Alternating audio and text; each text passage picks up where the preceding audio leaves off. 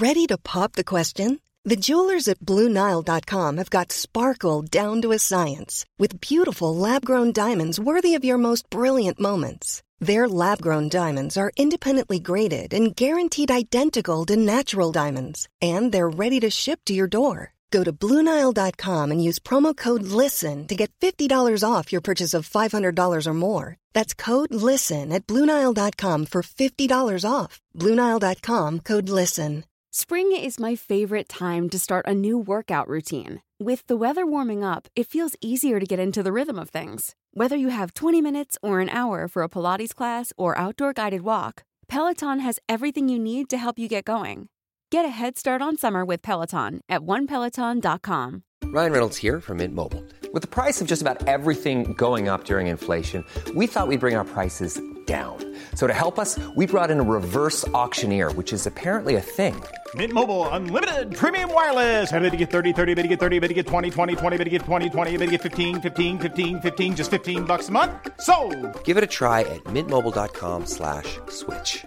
$45 upfront for three months plus taxes and fees. Promo rate for new customers for limited time. Unlimited more than 40 gigabytes per month. Slows. Full terms at mintmobile.com.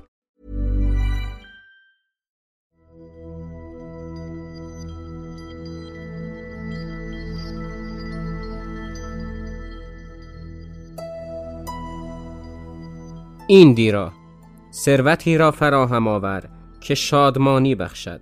ثروتی همواره زفرآفرین بی همتا که یاری بخشمان باشد که به وسیله آن دشمنانمان را با یاری تو و کمک و عرابه در نبرد تن به تن پس برانیم.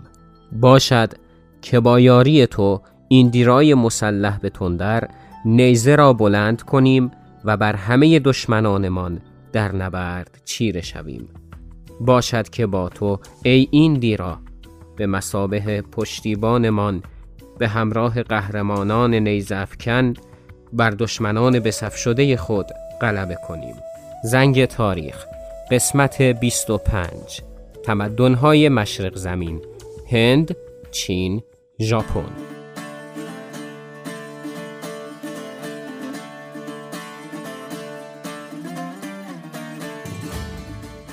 زنگ تاریخ پادکستی هست که در اون من میلاد نصرتی به همراه شما سعی داریم به بررسی نوعی از تاریخ بپردازیم که به صورت علمی پذیرفته شده. اما پیچیدگی هاش رو گرفتیم و به زبان کاملا ساده تقدیم شما میشه. برای ادامه این راه نیازمند حمایت شما هستیم. بهترین حمایتی که می‌تونید داشته باشید این هست که زنگ تاریخ رو به دوستان خودتون معرفی کنید.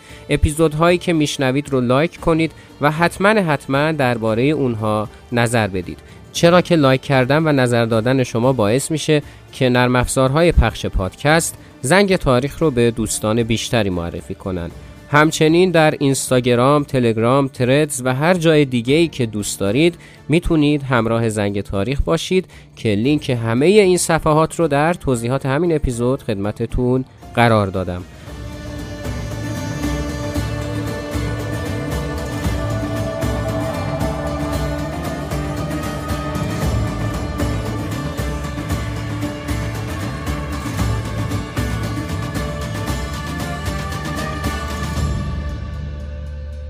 آخرین سلام فصل دوم زنگ تاریخ به شما دوستان عزیز. دیگه اون دوستانی که منتظر بودن که تاریخ ایران رو شروع کنیم آماده باشن و شروع می‌کنیم چون مشکلی نداره. فصل دوم زنگ تاریخ در این اپیزود به پایان می‌رسه و ما یک ماه استراحت کنیم. شهریور رو اگر به من مرخصی بدید مهر ماه فصل سوم رو با قدرت شروع می‌کنیم. البته اینکه شهریور رو مرخصی بدید به این معنا نیست که کلا نیام و بهتون سر نزنم. مقدمه فصل سوم رو منتشر می‌کنم.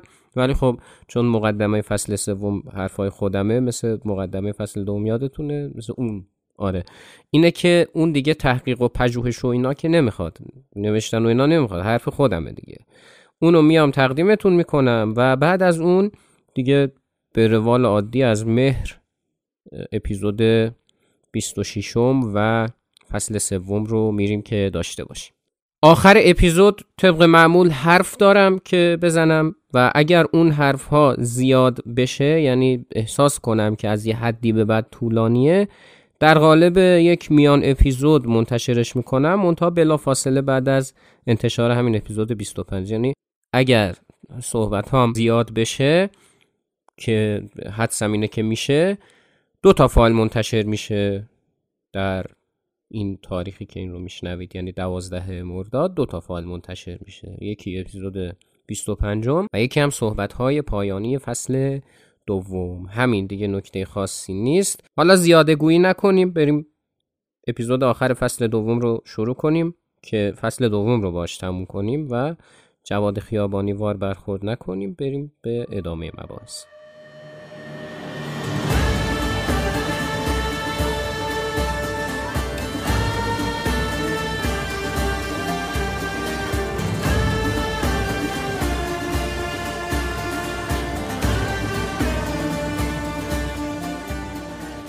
آنچه گذشت همیشگیمون رو اینطوری شروع می‌کنیم که ما 24 اپیزود درباره تاریخ حرف زدیم که اون 24 اپیزود 14 اپیزودش فقط راجع به این بود که تاریخ چیه. این که تاریخ چیه بسیار مبحث مهمی بود که یه دتون گوش ندادین زدین جلو از اپیزود 15 هم شروع کردیم حالا کاری نداریم. اومدیم فصل دوم درباره پیدایش انسان این که چطور روی کره خاکی پا گذاشت. و نخستین تمدن ها رو شکل داد صحبت کردیم. که اینم فکر نکنید نمی‌دونم یه چند نفرتون از اپیزود 19 شروع کردید اون 15 16 17 18 رو مثلا نادیده گرفتیم و اینا اونا مباحث خوبی توشه. گوش کنید. حالا کاری نداریم و از اپیزود 19 به بعد راجع به تمدن‌های مهمی که در جهان شکل گرفتن صحبت کردیم پیدایششون و اگر افولی داشتند افولشون رو کلا خلاصه اینه که تاریخ جهان رو تا یه حدی پیش بردیم. آخرین پازل از این تاریخ جهانی که در فصل دوم باید بهتون ارائه می‌دادم برمیگرده به آسیای شرقی یعنی کشورهای هند و چین و ژاپن. دقیقا به همین ترتیبی که دارم خدمتتون عرض می‌کنم. چرا؟ اونم علت داره که بهتون میگم. اما شاید با خودتون بگید که یک بخش مهمی آقا از تاریخ جا موند.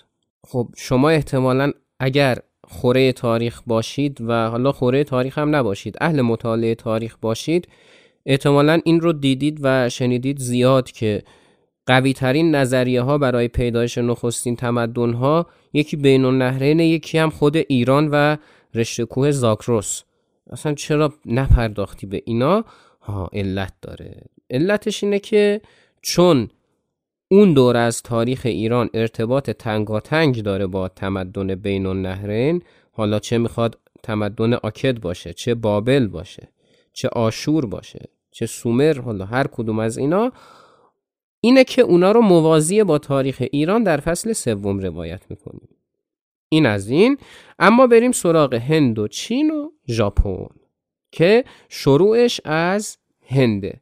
خب چون مبحث اینا هم خیلی گسترده هست ولی به جهت اون مبحث تمدنهای درونگرا و برونگرا شاید تا یک دوره خاصی از تاریخ که حالا بعدم بهتون میگم تأثیر چندانی در تاریخ جهان ندارن یعنی تبادلات فرهنگی هم که دارن بین خودشون صورت می‌گیره فقط هر ستاشون رو توی اپیزود میگم.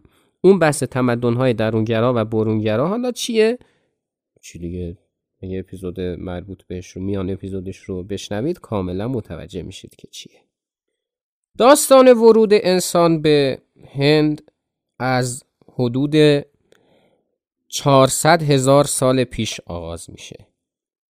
البته اونایی که اپیزود 15 هم رو شنیدن و البته اپیزود 16 هم رو می‌دونن که وقتی اینجا داریم از انسان صحبت می‌کنیم منظورمون همون انسان سایان و انسان سانان و ایناست که وارد هند میشن و احتمال هم میره که از سرزمین های ایران و افغانستان و از طریق غرب هند وارد این سرزمین شده باشن.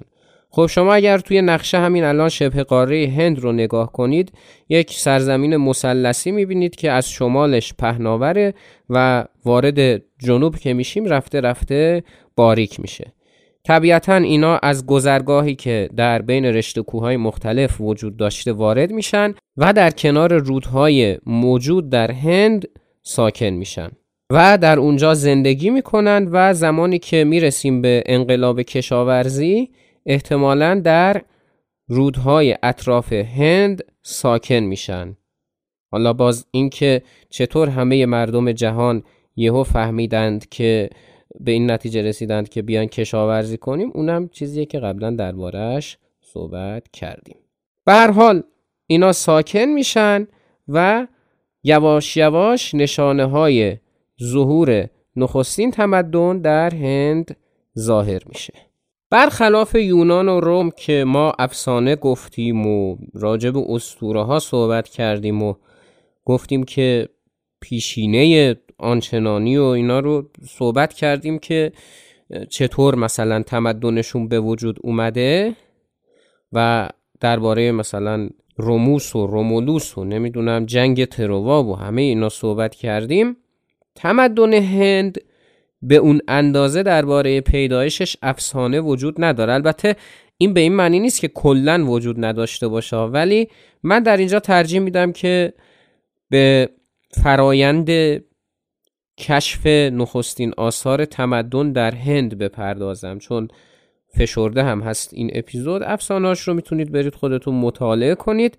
اون چیزی که من باید بگم اینجا این هست که یادتونه توی یونان یه تمدنی کشف شده بود که چون اسمش رو نمی‌دونستیم به خاطر پادشاه قدرتمندش مینوس اسمش رو گذاشتیم تمدن مینوس. یعنی ما نذاشتیم دیگه. تاریخ نگاران گذاشته بودن ما گفتیم آقا بله این تمدن مینوسه.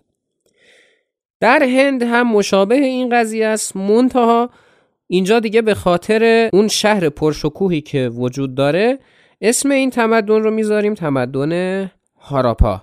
یک سری اکتشافات باستانشناسی در سالهای حدوش 1850 خورده ای به بعد در هند انجام میشه. همونطور که در ایران هم انجام میشه. در سایر نقاط جهان هم که مستعمره بریتانیای جهانخوار اون موقع آمریکا هنوز به مرحله جهانخواری نرسیده بود.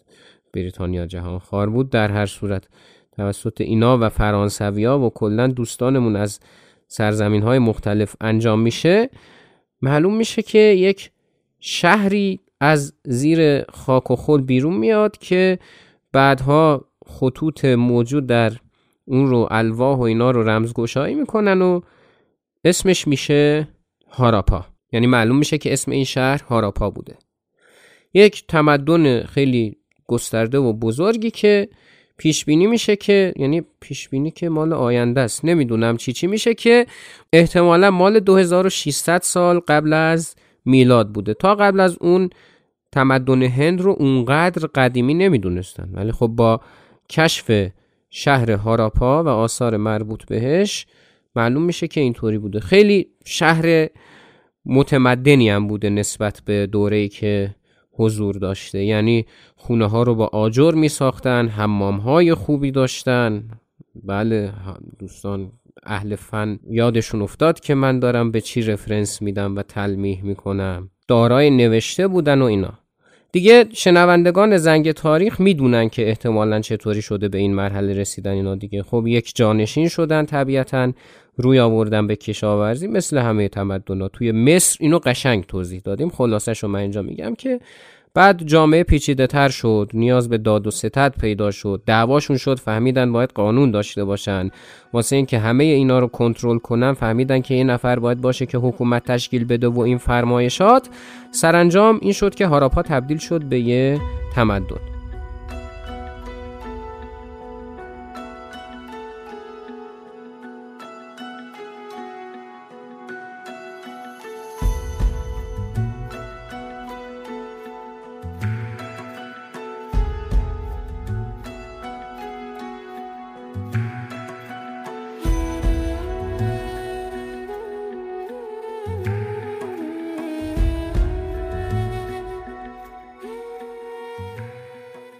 اما یک اتفاق جالبی که بعدها افتاد در همین اکتشافات باستانشناسی این بود که یه چند تا شهر دیگه پیدا شد که خیلی شبیه هاراپا بودن.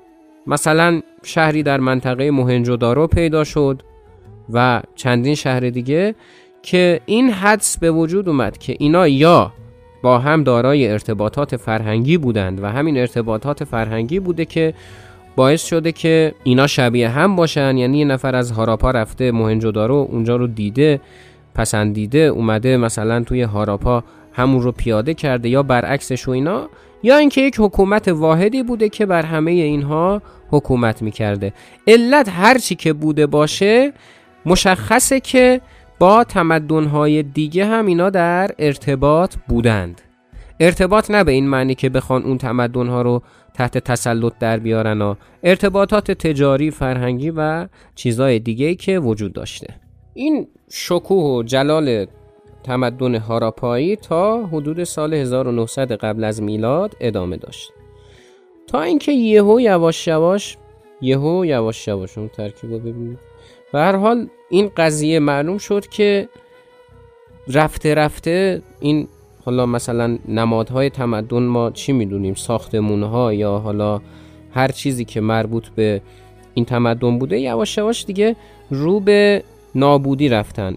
و بعد از اینکه رو به نابودی رفتن کسی در تلاش بر نیومده که اینها رو تعمیر و بازسازی کنه.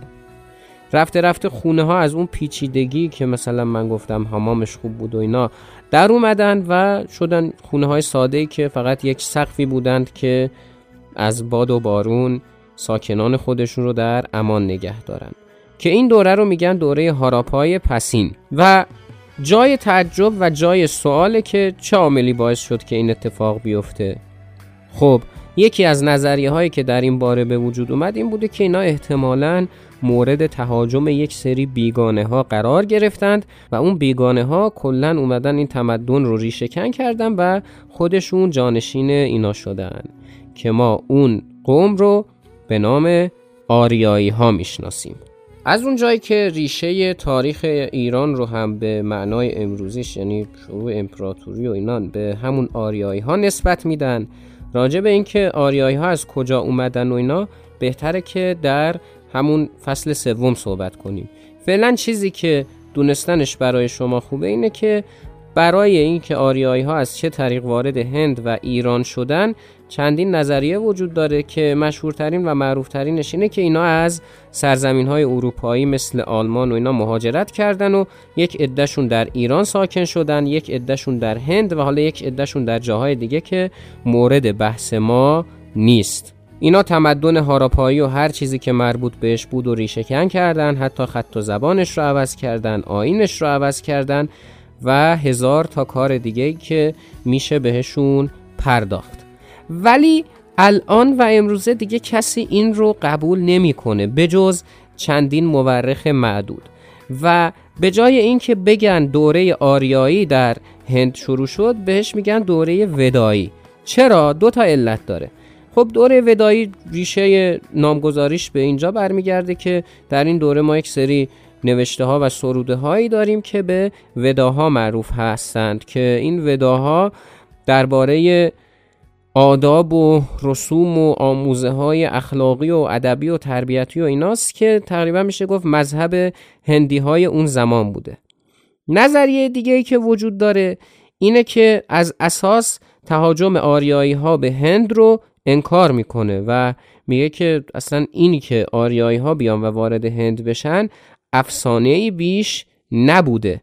حتی بعدا بهتون بگم راجع به ایران هم جدیدن همین نظریه داره شکل می‌گیره. یعنی ما که همش میگیم که ما آریایی ها هستیم ببینید دیگه همه می‌دونن. زنگ تاریخ با علم سر و کار داره. ما اینجا دیگه با تعصبات و اینکه ما چه ریشه ای داریم و اینا که قطعا تمدن ما به حد کافی غنی و قوی هست که بخوایم بهش بپردازیم. ولی درباره ایران هم یواش یواش این تردیدها داره به وجود میاد که مردم مثلا بگیم مهاجر آریایی نبودند که اومدن و امپراتوری هخامنشیان و اینا رو شکل دادن. اینا از قبل ساکن ایران بودن و اینا که البته که بخوایم به لحاظ ناسیونالیستی هم نگاه کنیم بهش خب طبیعتا این پذیرفته تر حالا راجبش بعدا صحبت می‌کنیم که چطور میشه که این طرز فکر به وجود میاد. حالا فعلا با هند کار داریم که این نظریه مهاجرت آریایی ها رو داره انکار می‌کنه جدیدن که آقا چنین چیزی نبوده. یکی از دلایلی که میشه باهاش ورود آریایی ها به هند رو رد کرد و اینجا می‌خوایم بهش بپردازیم که با همین دلیل میشه خیلی چیزهای مربوط به آریایی ها رو مورد تردید قرار داد. اینه که سال ورود آریایی ها به هند رو هلوهوش 1500 قبل از میلاد در نظر می‌گیرن. حالا اینم که چطور در نظر می‌گیرن خودش یه چیزیه که از اساس شلووله. این نظریه رو یک مورخی به نام مولر در قرن 19 هم مطرح کرده. مونتا این آی مولر یک نکته که داره اینه که بسیار انسان مذهبی بوده. مذهبی بودنش چیز بدی نمیگیم هست اصلا کاری با این نداریم. ولی میگه که طوفان نوح 2500 قبل از میلاد بوده و از اون موقع تا حول و این که آریایی ها بخوان وارد یک سرزمین دیگه بشن یعنی اونقدر زیاد بشن که بتونن مهاجرت کنن هزار سال طول می‌کشه دیگه احتمالا. چون اینا باید زاد و ولد کنن و فلان و اینا. اینه که میاد 1500 رو در نظر می‌گیره.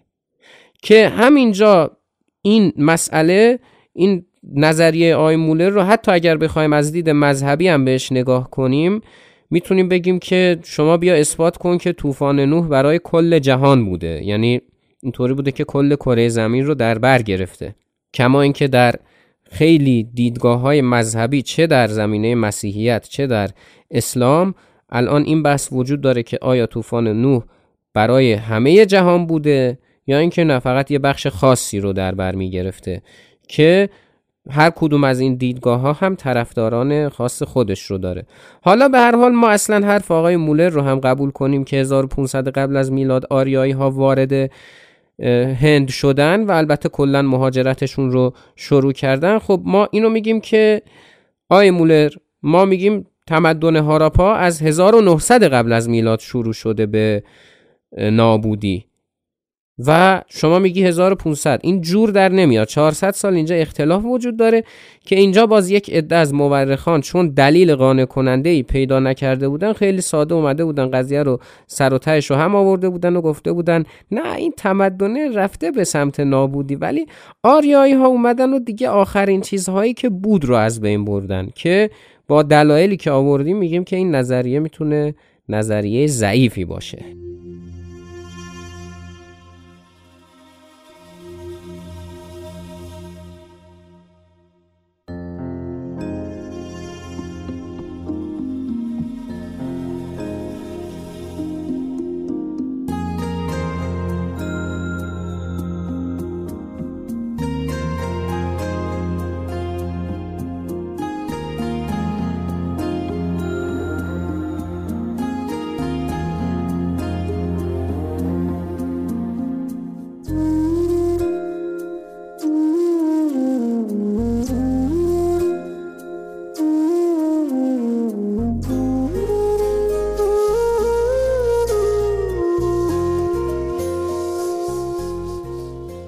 خلاصه سرتون رو درد نیارم. در اواخر قرن بیستم یک مدرک جدیدی کشف شد که به این نظریه جدید قوت میبخشید. هاراپا شهری بود که در وسط مسط های دره سند بنا نهاده شده بود و در اواخر قرن بیستم مدارکی پیدا شد که از کناره های دره سند بود و از اونجا این نظریه به وجود اومد که احتمالاً هاراپایی ها و کلا ساکنین دره سند تصمیم گرفتن که از مرکز به اطراف مهاجرت کنن. از طرف این آقایانی که میگن آریایی ها اومدن و هندو تصرف کردن چرا نشانه هایی از جنگ رو پیدا نمی‌کنن؟ مثلا اسلحه نمی‌دونم جسد سربازانی که زخمی شدن و مردن و آتش سوزی و این چیزا در کار نیست. در واقع یک فرسایش طبیعی اتفاق افتاده. بنابراین مسئله که مطرح شد این بود که آقا احتمالا اینا تغییرات آب و هوایی رو مشاهده کردند یا حداقلش این بوده که کشاورزی بیش از حد باعث شده که خاک فرسایش پیدا کنه و اومدن به کناره های در سند اینجا بود که طرفداران دیدگاه سنتی گفتن که خب این که مثلا بحث شما یه چیز بیهوده است. الان ما چیزی داریم به نام علم پزشکی نمی‌دونم ژنتیک و اینا. ما می‌تونیم الان آزمایشاتی انجام بدیم که ببینیم که آقا اون ساکنین هند باستان با اونایی که بعدن اومدن تفاوت‌های آنچنانی بدنی داشتن فیزیکی داشتن ژنتیکی داشتن هر چیز دیگه که میگن باشه آزمایش می‌کنیم مشکلی نداره. و آزمایش می‌کنن و می‌بینن اه تفاوت‌های چشمگیری بین هندیان قدیم هاراپایی با تمدن جدید هند وجود نداره. و اینجا هم باز اون نظریه جدید قوت می‌گیره. حتی با ساکنین فعلی هند هم اون بومیان هندی که وجود داشتن هم وقتی آزمایش می‌کنن یعنی هم دی ای اینا رو بررسی می‌کنن هم دی ای اون جنازه های کشف شده ای که وجود داشته که جنازه سربازان زخمی شده و اینا نبوده که روی این باید تاکید کنیم می‌بینن که باز هم شباهت های بسیاری وجود داره. هر حال هر چی که هست اینه که دیگه نظریه مهاجرت آریایی ها حداقل به هند رو ما فهمیدیم که دیگه منسوخ شده. حالا راجع به ایرانش هم در مباحث مربوط به تاریخ ایران صحبت خواهیم کرد. هر دیدگاهی هر نظریه که باشه چیزی که باشه به هر حال اتفاقی که افتاد این بود که آقا در هند این تحولات به وجود اومد و عصر ودایی آغاز شد. دلیل اینکه بهش میگن ودایی گفتیم به خاطر متونی بود که به وداها معروف بودن که مشهورترین این متون هم ریگ ودا هست که سروده هایی هستند که جالبه که بدانید که یکی از منابع مطالعه تاریخ ایران باستان هم همین وداها هستند که خیلی این هم چیز جالبیه. در تمدن ودایی اونطوری نبود که مردم شهرنشین باشند و بقایای آنچنانی از تمدنشون الان به جا مونده باشه. بیشتر جنبه روستانشینی داشته و به پرورش گاو و گوسفند و این چیزا میپرداختن. بعدها مذهب هندی ها دچار تغییر و تحول میشه و عصر براهمایی آغاز میشه که یکی از طبقات اجتماعی به نام برهمن ها به وجود میان. به طور کلی اگر بخوام راجع به طبقات اجتماعی بهتون بگم باید به این نکته اشاره کنم که حکومت هند از حکومت یک پارچه تغییر پیدا می‌کنه به اینکه هر قبیله رئیس خودش رو داشته که بهش می‌گفتن راجه احتمالا هر راجه مشاورانی داشته که در زمین های سیاسی و حتی نظامی بهش مشورت می‌دادن. گفتیم یکی دیگر از طبقات طبقه برهمن ها بودند که عالمان دینی بودند و در نهایت گسترده ترین طبقه هم مردم بدبخت بیچاره بودند که دیگه می‌دونید دیگه در گذشته چه جایگاهی داشتن. خدمتگزار و همین مردم عادی که همیشه می‌زدن تو سرشون و اینا که قبلا راجبشون صحبت کردیم در تمدنهای مختلف. اینا هم همون جایگاه رو داشتن. رفته رفته مذهب پیچیده تر میشه و اضافاتی به همین وداها افسوده میشه و متون فلسفی و اینا به وجود میان تا اینکه دین هندویسم پدیدار میشه. نظام اجتماعی هند طبقاتی بود. یعنی از طبقات مختلفی تشکیل می شدند و اعضای هر طبقه ای نمی تونستن به طبقه بالاتر راه پیدا کنند و اون قضیه تناسخ و اینا هم که در هند وجود داره از همین گرفته میشه. به نوعی افراد هر چقدر بد و بی تربیت باشن هی در این طبقات سقوط می‌کنن و اینا تا اینکه دیگه وقتی رسیدن به طبقه آخر دیگه اونجا هم اگر بی تربیت باشن دیگه میرن توی جسم حیوانات بعد مرگشون و اینا. اونم برمیگرده به یک سرود ودایی که بر این باور بوده که آقا یک قولی بوده چندین سر داشته و خدایان این قول رو تیکه پاره می‌کنن و از هر قسمت از این قول یک طبقه اجتماعی انسان ها پدیدار میشه. هزار سر دارد پروشا. هزار چشم هزار پا. در پیرامون خود از هر طرف فضایی به پهنای ده انگشت را پر می کند. این پروشا همه آن چیزی است که تا به حال بوده و همه آنچه قرار است باشد. سرور جاودانگی بزرگیش چه با صلابت است؟ همه مخلوقات یک چهارم اویند. سه چهارم زندگی جاوید در آسمان. آنگاه که آنها پروشا را تکه تکه کردند او را چند قسمت کردند؟ دهانش را بازوانش را چه می نامند رانها و پاهایش را چه می نامند برهمنان از دهانش برآمدند. کشتریه از دو بازوانش ساخته شدند. رانهایش وشیه شدند و از پاهایش صدره پدید آمدند.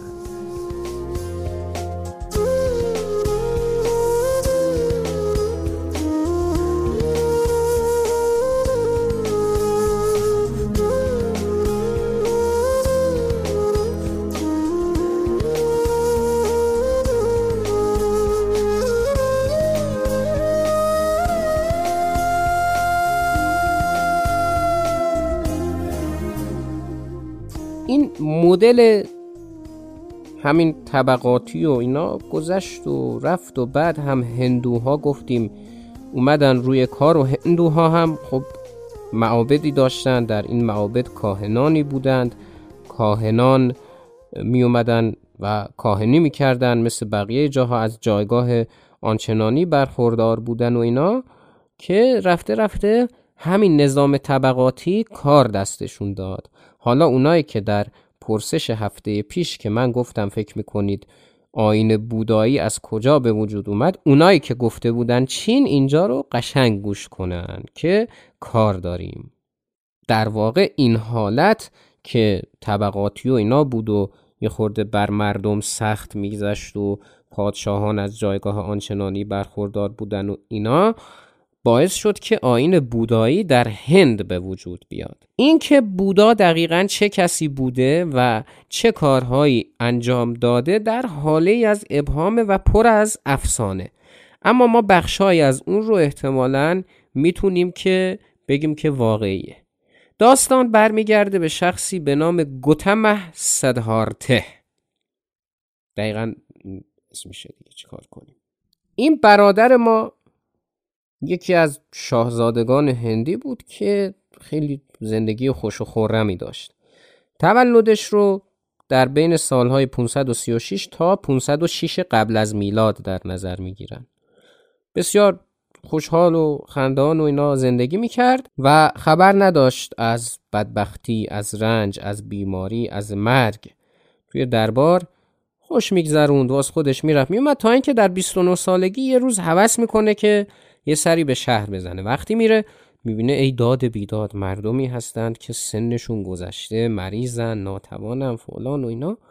و این باعث میشه که یه تلنگری بهش بخوره. بعد با خودش میگه که چه جالب چه زندگی عجیبی. پس زندگی این بعد رو هم داره.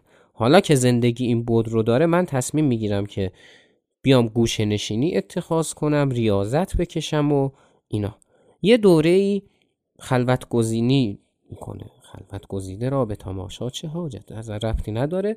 در کل بس اینه که میاد و به خودش سخت میگذرونه. روحانیت پیشه می‌کنه. بعد میگه که به خاطر اینکه من به تعالی برسم باید جسمم در شرایط سخت باشه. همین شرایط سخت باعث آسیب دیدگی میشه و این باعث میشه که ذهن آزاد بشه و اینا. ولی یه دوره میگذره بعد میگه که نه این راهش نیست. اینکه جسم آسیب ببینه ما نباید با بدن خودمون بد رفتاری کنیم. و این رو به اون طرفدارانی که پیدا کرده بود هم میگه. در نتیجه به این نتیجه می‌رسن که اتفاقا باید به خاطر اینکه ذهن آزاد بشه تن سالمی داشته باشیم. تن سالمی داشته باشیم راه رو ادامه میدن و تا اینکه یک بار کشف و شهود ناگهانی بهش دست میده و یهو ذهنش باز میشه روشن میشه. و از اونجایی که ذهنش روشن میشه بهش میگن روشن روان یا بودا Cool fact a crocodile can't stick out its tongue. Also, you can get health insurance for a month or just under a year in some states. United Healthcare short term insurance plans, underwritten by Golden Rule Insurance Company, offer flexible, budget friendly coverage for you. Learn more at uh1.com. Everyone knows therapy is great for solving problems, but getting therapy has its own problems too like finding the right therapist, fitting into their schedule, and of course, the cost. Well, BetterHelp can solve those problems. It's totally online and built around your schedule. It's surprisingly affordable too. Connect with a credentialed therapist by phone, video, or online chat, all from the comfort of your home.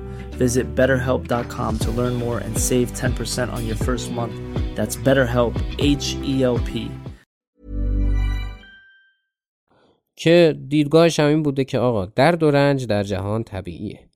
این درد و رنج حاصل بدرفتاری هاییه که با بدنمون ما انجام میدیم. و این بدرفتاری ها همیشه هم خداگاه نیست. ممکنه من یه کاری کنم از غذا خیلی بهم خوش بگذره ولی اتفاقی که بیفته اینه که عملا آسیب می‌زنم به خودم. ولی خب با همه اینا میشه از این درد و رنج دور شد. و حالا راههایی که برای دور شدن وجود داره دیگه اون شاکله اصلی آین بودا هست که خب می‌تونید برید و دربارش مطالعه کنید و لذت ببرید. ولی اون چیزی که الان اون تصویری که الان از ما آین بودا داریم اونی نیست که در گذشته بوده. یه خورده شده سری دیدگاه های افراطی و تفریطی درش به وجود اومده و همه این چیزا. اما همه این داستان ها مانع از این نشد که آین بودا از هند فراتر نره و به کشورهای مختلف نفوذ نکنه یکی از اون کشورها چین بود مردم چین که یک تمدن بسیار بزرگی رو تونستن پدید بیارن از کجا اومدن؟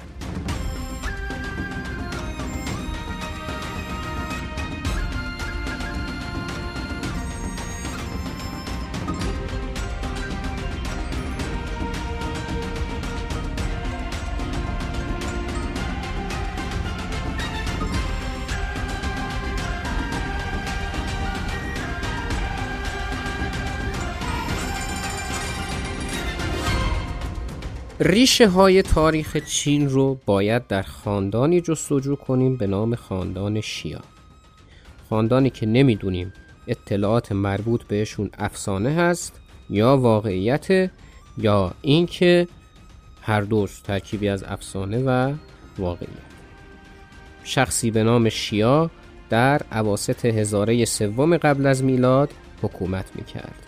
اون تونست وسیله نقلیه چرخدار رو اختراع کنه آتش رو تونست کشف کنه و تمدن چین رو شکل داد که از همین حرفا میشه به این نتیجه برسیم که افسانه بوده دیگه. چیزهایی که ما در دیویست هزار سال میگیم به دست آوردیم و چطوری این آدم در عمر خودش به دست آورده و اینا حالا چیزایی است که موضوع بحث ما نیست. خود شنونده عاقله و نتیجه که باید بگیره رو می‌گیره. جناب شیا همسران و فرزندان متعددی داشت. یکی از نوادگانش اسمش یاو بود. یاو هم مثل شیا کارهای زیادی انجام میده. حکومت رو منسجم می‌کنه ولی وسط های کارش سیل میشه طوفان میشه قراقاتی میشه دنیا و در جستجوی شخصی برمیاد که بتونه کمکش کنه بهش مشاوره بده و اینا. افراد مختلفی میان و میرن تا اینکه شخصی به نام شوین رو پیدا می‌کنه. شوین شخصی بود که امتحانهایی که او براش طراحی کرده بود رو به خوبی انجام میده و بعد از اینکه این امتحانات رو به خوبی انجام میده میشه دست راست امپراتور. اما بر این نتیجه می‌رسند که بهتر یه حرکتی بزنیم. اونم این که دو تا امپراتور مشترک داشته باشیم که یکی سلطنت کنه یکی حکومت. سلطنت وقتی میگیم یعنی اینکه فقط دستور می‌داد. ولی حکومت یعنی اینکه هم دستور می‌داد و هم اجرا می‌کرد. بنابراین یا در طبقه اول و شوین در طبقه دوم می‌تونیم بگیم که بودن. یعنی یاو فقط دستور می‌داد و شوین دستورهای یاو رو اطاعت می‌کرد و در این حال خودش هم دستور می‌داد. و همین طوری شد که تونست مسئله سیل رو و بدبختی هایی که سیل به بار می آورد رو حل کنه. در امر مدیریت سیل شخصی به نام یو به شوین کمک می‌کرد. یو یه بابایی داشت که باباش حرف شوین رو گوش نمی‌کرد. می‌گفت در برابر سیل باید صد بسازیم. ولی شوین می‌گفت آقا صد نسازیم. کانال بزنیم آب رود رو که تغیان می‌کنه منتقل کنیم به دریا. که پسرش یو حرف شوین رو گوش می‌کنه. این پسر اون بابایی که حرف گوش نمی‌داد حرف شوین رو گوش می‌کنه. سیل مدیریت میشه بعدش یاو میمیره از دنیا میره این دار فانی رو رها می‌کنه و شوین میشه امپراتور. شوین که امپراتور میشه یو رو می‌ذاره در یک جایگاهی که خودش داشت. یعنی خودش حالا سلطنت می‌کنه یو حکومت. بعد از اینکه شوین میمیره یو می‌خواست که پسر شوین رو به عنوان امپراتور انتخاب کنه ولی مردم بهش میگن نه تو خودت کارت درسته تو بیا امپراتور شو اینا اصلا از این بحث ما نداریم. اینه که قبول می‌کنه میگه باشه کیه که نخواد. و میشه امپراتور. و از اونجایی که می‌خواست خودش رو بچسبونه به خاندان شیا پیشوند شیا رو به اسم خودش اضافه می‌کنه میشه شیایو که چون تلفظ شیایو برای ما ایرانیان عزیز سخته میگیم شیاو. بله. و شیاو عنوانی هم میشه که به مردم چین در اون دوره اطلاق می‌شد. این آقای یو که حالا دیگه بهش میگیم شیاو بسیار شخص جالبی بوده. یعنی مثل یاو و شوین به مسائل مربوط به چین توجه داشته به مسائل مربوط به مردم و شاید باورتون نشه در اون دوره انتقاد پذیر بوده. کسی ازش انتقاد می‌کردیم گفت آقا این جای کارت مشکل داره. می اومده می‌گفته بله نقد منصفانه باید صورت بگیره. خیلی خوبه که شما بیاید و نقد کنید ما رو توی کامنت ها نظر بدید و نقد منصفانه انجام بدید. اگر خوب باشه ما استفاده می‌کنیم و در راستای بهبود پادکست ازش استفاده نه یه لحظه جاده خاکی حالا در هر صورت انتقاد پذیر بوده دیگه. زمانی که یو داشت دار فانی رو ودا می‌گفت وزیرش یی رو به عنوان پادشاه انتخاب کرد. این نیست یه با یه نوشته میشه. من نمی‌دونم چطور باید تلفظش کنم. حالا خدا رو شکر زیاد باش کار نداریم. چون پسر یو به نام چی؟ سوال نمی‌پرسم. اما اسمش چی بوده؟ میاد و میگه که نه اصلا بحثا نداریم. بیا برو رد کارت مردم مردمم که ازش حمایت می‌کردند میاد خودش امپراتور میشه. از اینجا بود که امپراتوری در چین موروسی میشه. خود چی که مستاق بارز پسر کو ندارد نشان از پدر تو بیگانه خانش مخانش پسر بوده؟ که ما بعضا این ضرب المثل رو به غلط به کار می‌بریم این در واقع فحشه عزیزان تعریف نیست. این وقتی یه پدر و پسری شما می‌بینید که شبیه همان دست نزنید بهش میگه بار کلا پسر کو ندارد نشان از پدر. این اون نیست. میگه پسر کو ندارد نشان از پدر که او ندارد نشان از پدر. تو بیگانه خانش من خانش پسر به کلاس ادبیات ما خوش آمدید. حالا دانش آموزای من می‌دونن. بعضا این نکات رو در دل تاریخ ما میگیم بهشون. الان هم همون اتفاق اینجا داره میفته من یه سری نکات این اکسترای دیگه در واقع. نزنیم جاده خاکی. به حال این آیه چی کلا اینطوری بوده که خب که چی؟ یعنی اسمش حالا کاری نداریم. برادر ناتنیش میاد ادعای حکومت می‌کنه اینا میگه زرشک. لشکرکشی می‌کنه میکشتش و بعد حکومت رو در خاندان خودش موروسی می‌کنه. نوادگانش حالا اون فوشی که عموما به عنوان تعریف استفاده میشه رو اینجا می‌تونیم بگیم. یعنی دست بزنیم یه پسر کو ندارد نشان از پد غلطه ها ولی در کل اینا دیگه خیلی شبیه باباشون بودن. حکومت رو ول کرده بودن به امان خدا و برای خودشون خوش میگذروندن و اینا. می‌گفتن امورات رو وزیران ما انجام میدن دیگه. ما خودمون می‌خوریم میخوابیم خیلی شیک و مجلسی میگذره تا اینکه می‌رسیم به زمان وزیری به نام هانجو. این آیه هانجو میگه که من تا کی هم مالی شما رو بکنم. بده من حکومت رو شورش می‌کنه کل خاندان شیا رو قتل عام می‌کنه چون اینا بقیه نوادگان چی به عنوان خاندان شیا حکومت می‌کردن. چون چقدر زیبا بوده.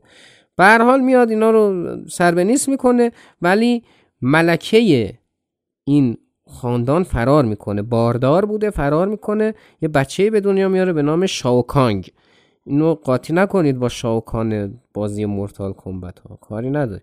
شاوکانگ در بچگی می‌گفته که من حکومت رو پس می‌گیرم. اینطوری نمیشه. و البته که حکومت رو هم پس می‌گیره. و دوباره برمیگرده به شیوه پیشینیان خودش حکومت می‌کنه. یعنی شیوه یو چی نه شیوه یو. پسر خوبی بوده. پسر شاوکانگ که جو نام داشت اونم بچه خوبی بود و حکومت خوب ولی دیگه بعد از جو زدم به جاده خاکی. بعد از اینکه دوباره زدن جاده خاکی و مستبد و بیتربیت شدن رسیدیم به دوره حکومت شخصی به نام جی حالا دیگه چی نیست که در این دوره یکی از قلعه های موجود در چین یه فرمانده داشت به نام تانگ. تانگ که از استبداد جی به تنگ آمده بود متحدانی برای خودش جمع کرد.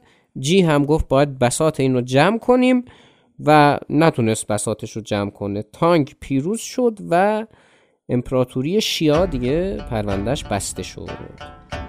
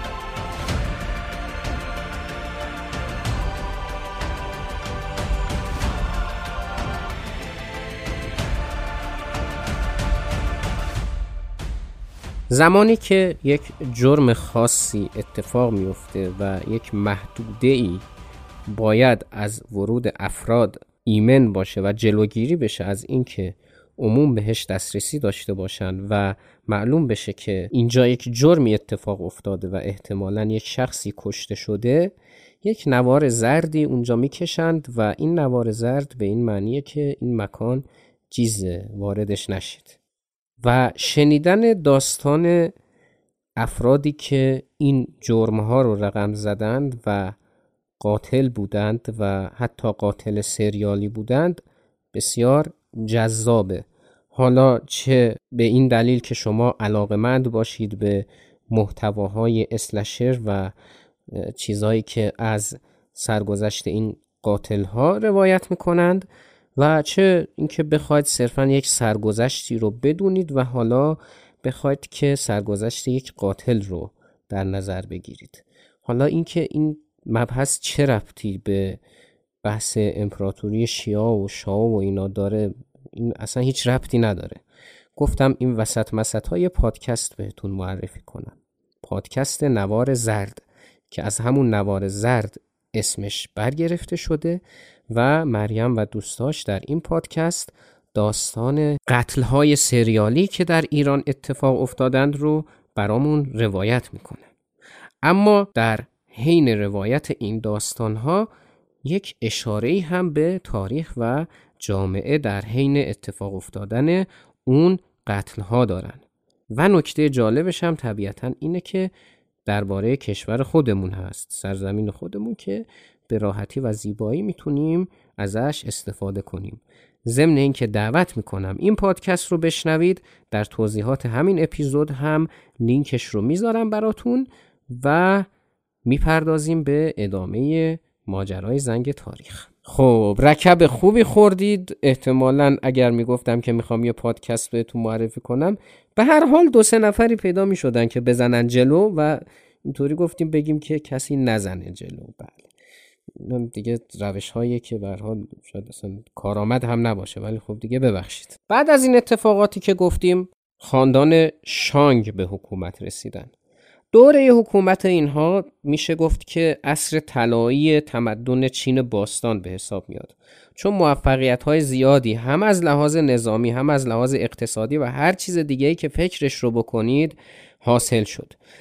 خیلی جالبه اطلاعات مربوط به خاندان شانک خیلی اتفاقی به دست اومده. جالب اینو بهتون بگم که در عواست قرن 19 هم دوتا باستانشناس عزیزی بودند که باستانشناسی می‌کردن. یکی از اینا یه لاک لاک پشتی رو پیدا کرده بوده که می‌خواسته پودرش کنه. به عنوان دارو ازش استفاده کنه. یهو یکی می‌بینه روی این چه نوشته های جالبی وجود داره که شبیه نوشته های کوزه هایی هست که درباره چین باستان به دست اومده.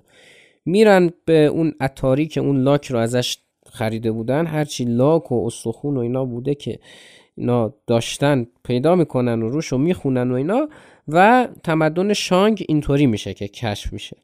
به هر حال همین تمدن شانگ وقتی میگیم که به اقتدار رسید و اقتصاد شکوفا شد از لحاظ سیاسی قدرتمند بود نظامی هم آنچنانی بود همین کار دستشون داد.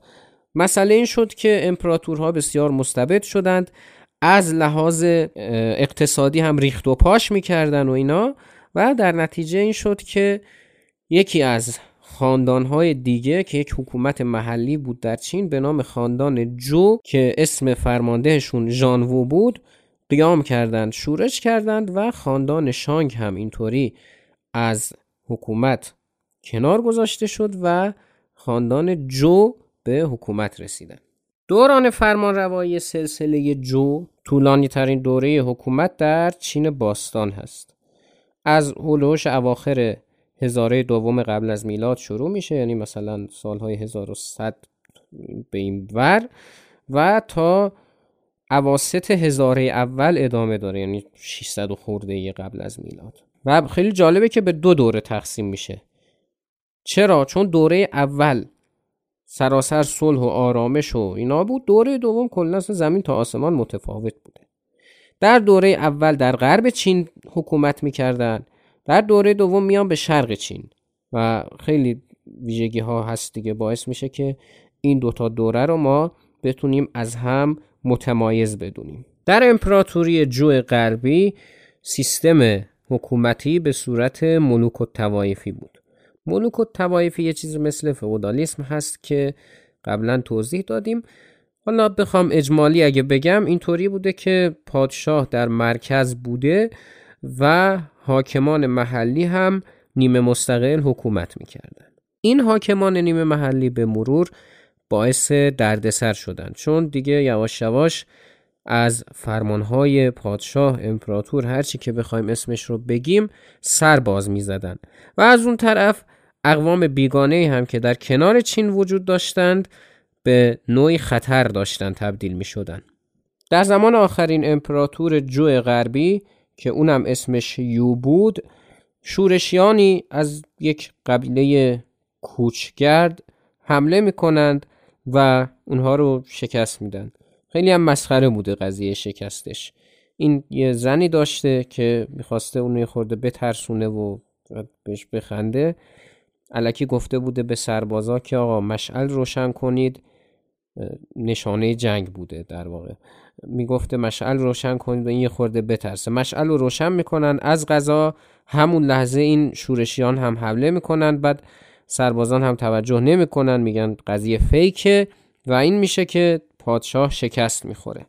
این شورشیان نمی‌خواستن این حکومت کاملا ریشه کم بشه. بچه این پادشاه رو به حکومت مینشونند و خودشون برمیگردن سر خونه زندگیشون. این میشه که پادشاه هم از ترس جانش به مشرق میره. میگه حکومت رو منتقل می‌کنیم به مشرق و اینطوری حکومت جو شرقی آغاز میشه. دوره جو شرقی سراسر جنگ و ستیز بود و دوره بود که گفتیم حکومت های مختلف با هم در جنگ بودن. از یک دوره پادشاهان سلسله جو هم به این نتیجه رسیدند که ما هم باید یه حرکتی بزنیم و باید نمیشه که اینطوری. به هر حال اینا همدیگر رو بگیرن هی گسترده تر بشن ما بشینیم نگاه کنیم. این بود که اونا هم دست به گسترش قلمرو خودشون زدن. حکومت های کوچیکتر رو گرفتن همه این کار رو کردن تا اینکه نه تا دولت در چین وجود داشت. حالا اینکه ما میگیم چین چین چین تا این زمان که بهش نمی‌گفتن چین از هولوش قرن سوم قبل از میلاد بود که لفظ چین به کار رفت اون هم توسط یکی از خاندانهای حاکم بر یکی از قلمروها به نام خاندان چین که اومدن امپراتوری جو رو هم شکست دادن و چین رو یک پارچه کردن و دوره حکومت خاندان چین آغاز شد.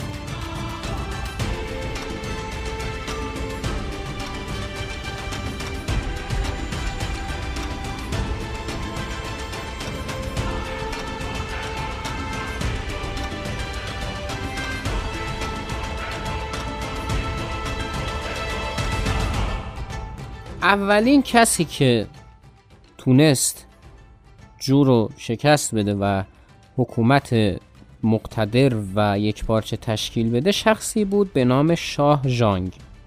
شاه جانگ برای اینکه بگه من متفاوتم و فرق می‌کنم و خیلی قویم و اینا یه اسمی روی خودش گذاشت که احتمالا شنیدینش. شی هوانگ تی که معنیش میشه نخستین امپراتور بزرگ. اینا شی هوانگ تی نقش خیلی موثری در حکومت چین داره. اصلاحات زیادی انجام داد. در زمینه قانون تغییرات زیادی پدید آورد و ساختار امپراتوری رو هم دچار تغییر و تحول کرد. کار اولی که انجام داد این بود که حکومت رو متمرکز کرد. یعنی اون حکومت های مستقل و محلی رو از زمین هایی که داشتن از عناوینی که داشتن خلع کرد و مجبورشون کرد که از دولت مرکزی اطاعت کنند طبیعتا ارتش هایی که اونا داشتن رو هم منحل کرد. کار بعدی که انجام داد اصلاح ساختار اداری بود. برای این کار نظام اداری رو به وجود آورد که بتونه امور مربوط به حکومت رو به صورت درست اداره کنه. برای اینکه این کار محقق بشه این سیستم رو که مناسب اداری موروسی باشن یعنی اگر یک پست و مقامی هست بعد از اینکه یک شخص بمیره به پسرش برسه از بین برد و شایسته سالاری رو مد کرد. به همین منظور فارغ از اینکه یک شخص در چه طبقه اجتماعی باشه اون رو به کاری که براش مناسب بود منصوب می‌کرد. و در این بین هم افرادی که سخت کوش بودن و خیلی کار می‌کردن و اینا پاداش می‌گرفتن و اونایی که سر باز می‌زدن و تنبل بودن و کارشون رو درست انجام نمی‌دادن مجازات می‌شدن. گفتیم که تا پیش از اون چین دارای چند حکومت بود. خب هر کدوم از این حکومت ها سیستم مالی خودشون رو داشتن واحدهای پولی مختلف حتی واحدهای وزنی مختلف و بعد از یک پارچه سازی همین داستان باعث شده بود که پیچیدگی برای مدیریت اینا به وجود بیاد. همین باعث شد که شی هوانگتی یکسان سازی رو انجام بده. یعنی همه پول ها رو از رده خارج کرد و فقط یک نظام پولی مشترک رو بنا گذاشت و حتی در زمینه وزن و سایر موارد هم این کارا رو انجام داد. این مسئله باعث شد که بعضی از دانشمندان مورد انتقاد قرار بدن این کار اون رو و شیهوانگتی هم گفت بل باش. همه کتابا رو بیارید بسوزونید به جز چند تا کتاب پزشکی و پیشگویی و اینا. و اینطوری این مسئله هم حل شد به بهترین شکل. شیوانکتی بناهای زیادی رو هم ساخت. یکی مقبره خودش که خیلی بسیار باشکوه بود و 700 هزار کارگر جونشون رو برای ساختش از دست دادن. و دیوار چین که همین الان مشخص شده که یک عده کارگرهای بدبخت طوری مردن که بین همین دیوار دفن شدن و دیگه یه چنین سیستمی. و همین افرادگرایی شاید و مستبد بودن باعث شده که عمر امپراتوری سلسله چین زیاد دوام نیاره. و بعد از مرگ شیهوانگتی که جالب بود مرگش هم چیزی بود که ازش بسیار میترسید به همین دلیل دنبال آب حیات بود که جان به جان آفرین تسلیم کرد. و بعد از اون بود که فرزندانش یک دوره کوتاه حکومت کردند و در نهایت سلسله هان بر اونها پیروز شد و یک امپراتوری جدید دیگر در چین به وجود اومد که مدتها حکومت کرد. هدف این بود که اجمالا با امپراتوری و حکومت چین تا جایی که تاریخ جهان رو پیش بردیم یعنی یونان و روم و مصر آشنا بشیم و امیدوارم که مطالبش مفید بوده باشه.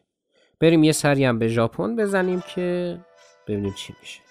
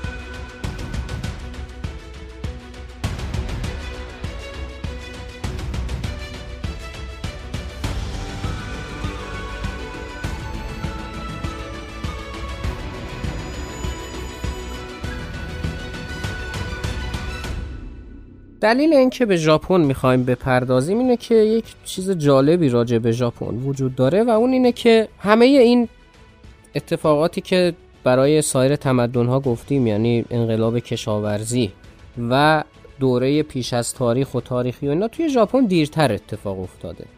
و احتمالا یکی از دلایلش همین بحث جزیره ای بودنش. درباره پیش از تاریخ اگر یادتون باشه یک نکته من قبلا گفته بودم و اون این بود که دوره پیش از تاریخ و تاریخی در کشورهای مختلف می‌تونه متفاوت باشه. در ژاپن هم همینه. در دوره پیش از تاریخ ژاپن یک دوره جمون داره. جمونگ نه ها جمون که از هولوش سال 14 هزار قبل از میلاد اینا شروع میشه تا سال هولوش 300 قبل از میلاد که اولین نشانه های تمدن درش ظاهر میشه و یواش یواش مردم میرن که دوره هم جمع بشن. بعد از اون دوره یاویی شروع میشه دیگه. خیلی اصلا هم راحت هم سخت تلفظ این اسم. شما اگر بخواید خودتون رو به چالش بندازید که اینو تلفظ کنید سخته. ولی کافیه دهنتون رو باز کنید و یا رو بگید و بچرخونید تو دهنتون. این میشه دیگه یاوی. بله. یه بار فکتون یه دور بچرخه اینو شما تلفظ بکنید که در این دوره کشاورزی در ژاپن شروع میشه. خب هنوز هم فرهنگی از جمون در حال گسترش بود که فرهنگ یاویی میاد و حالا اینا یه مدتی در کنار هم زندگی می‌کنن و چرا هم بهش میگن یاویی یک منطقه خیلی ساده یه منطقه در کنار توکیو. توکیو رو که می‌شناسین دیگه. منطقه سمت اونجاها که اولین آثار باستانی مربوط به ژاپن رو از اونجا پیدا کردن و همین اتفاق باعث شده که اسمش بشه یاوی. مردمان بسیار برنجکاری بودن اینا و مرغ و خروس پرورش می‌دادن و این صحبت ها بعد از اون دوره کفونه. دوره کفون از سال 250 تا 538 میلادی. ببینید داریم میگیم میلادی ولی هنوز دوره تاریخی و اختراع خط و اینا آغاز نشده. و علتش هم احتمالا به خاطر وجود قبرهای دست جمعی هست که در این سرزمین وجود داشتن. سرانجام در قرنهای سوم و چهارم میلادی یک قومی به نام یاماتو تونست که برتری خودش رو به سایر قبایل مثلا همین کفون ثابت کنه و بتونه که حکومتی رو شکل بده. رفته رفته نفوذشون رو گسترش دادن و تونستند که حکومت تشکیل بدن. چرا اینقدر سری داریم میریم جلو؟ خب مشخصه دیگه چون هنوز خط اختراع نشده و همین قضیه باعث میشه که اطلاعاتمون خیلی کم باشه. و یه دلیل دیگه هم که داره اینه که سری میریم جلو اینه که هنوز ما در تاریخ جهان به اینجا نرسیدیم که.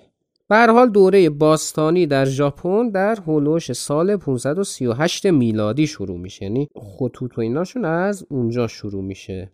خیلی خلاصه بود. دلیلش هم گفتم دیگه. صرفا گفتیم یه تلنگری به تاریخ ژاپن هم بزنیم به خاطر همون نکته ای که براش هست. یعنی کلیه پیشرفت ها در اون دیر اتفاق افتاده.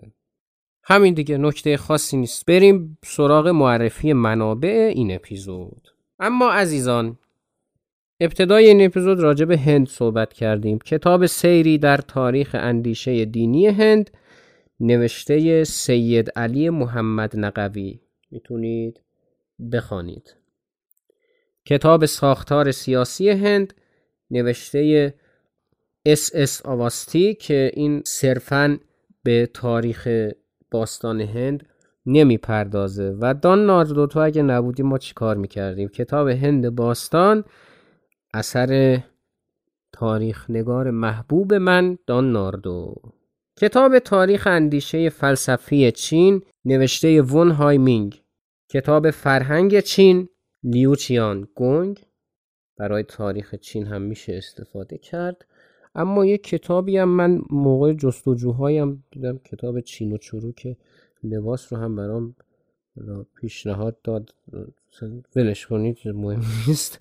کتاب چین باستان نوشته النور جهال هم هست که می‌تونید مطالعه کنید و خیلی خوش و خورم لذت ببرید ازش. و اپیزود 25 مونم تموم شد و مطلب تاریخی دیگه نداریم که ارائه بدیم. بریم که صحبت های پایانی این اپیزود رو داشته باشیم.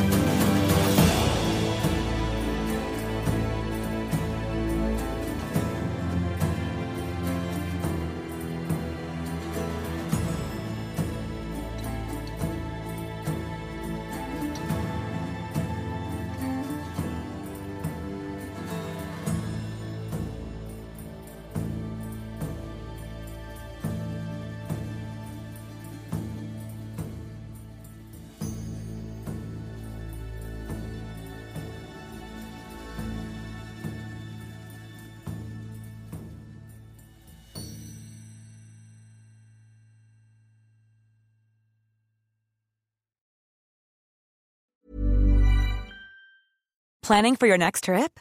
Elevate your travel style with Quince. Quince has all the jet setting essentials you'll want for your next getaway, like European linen, premium luggage options, buttery soft Italian leather bags, and so much more. And is all priced at 50 to 80% less than similar brands.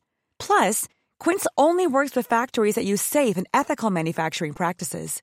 Pack your bags with high-quality essentials you'll be wearing for vacations to come with Quince. Go to quince.com slash pack for free shipping and 365-day returns. Hey, it's Paige DeSorbo from Giggly Squad. High quality fashion without the price tag. Say hello to Quince.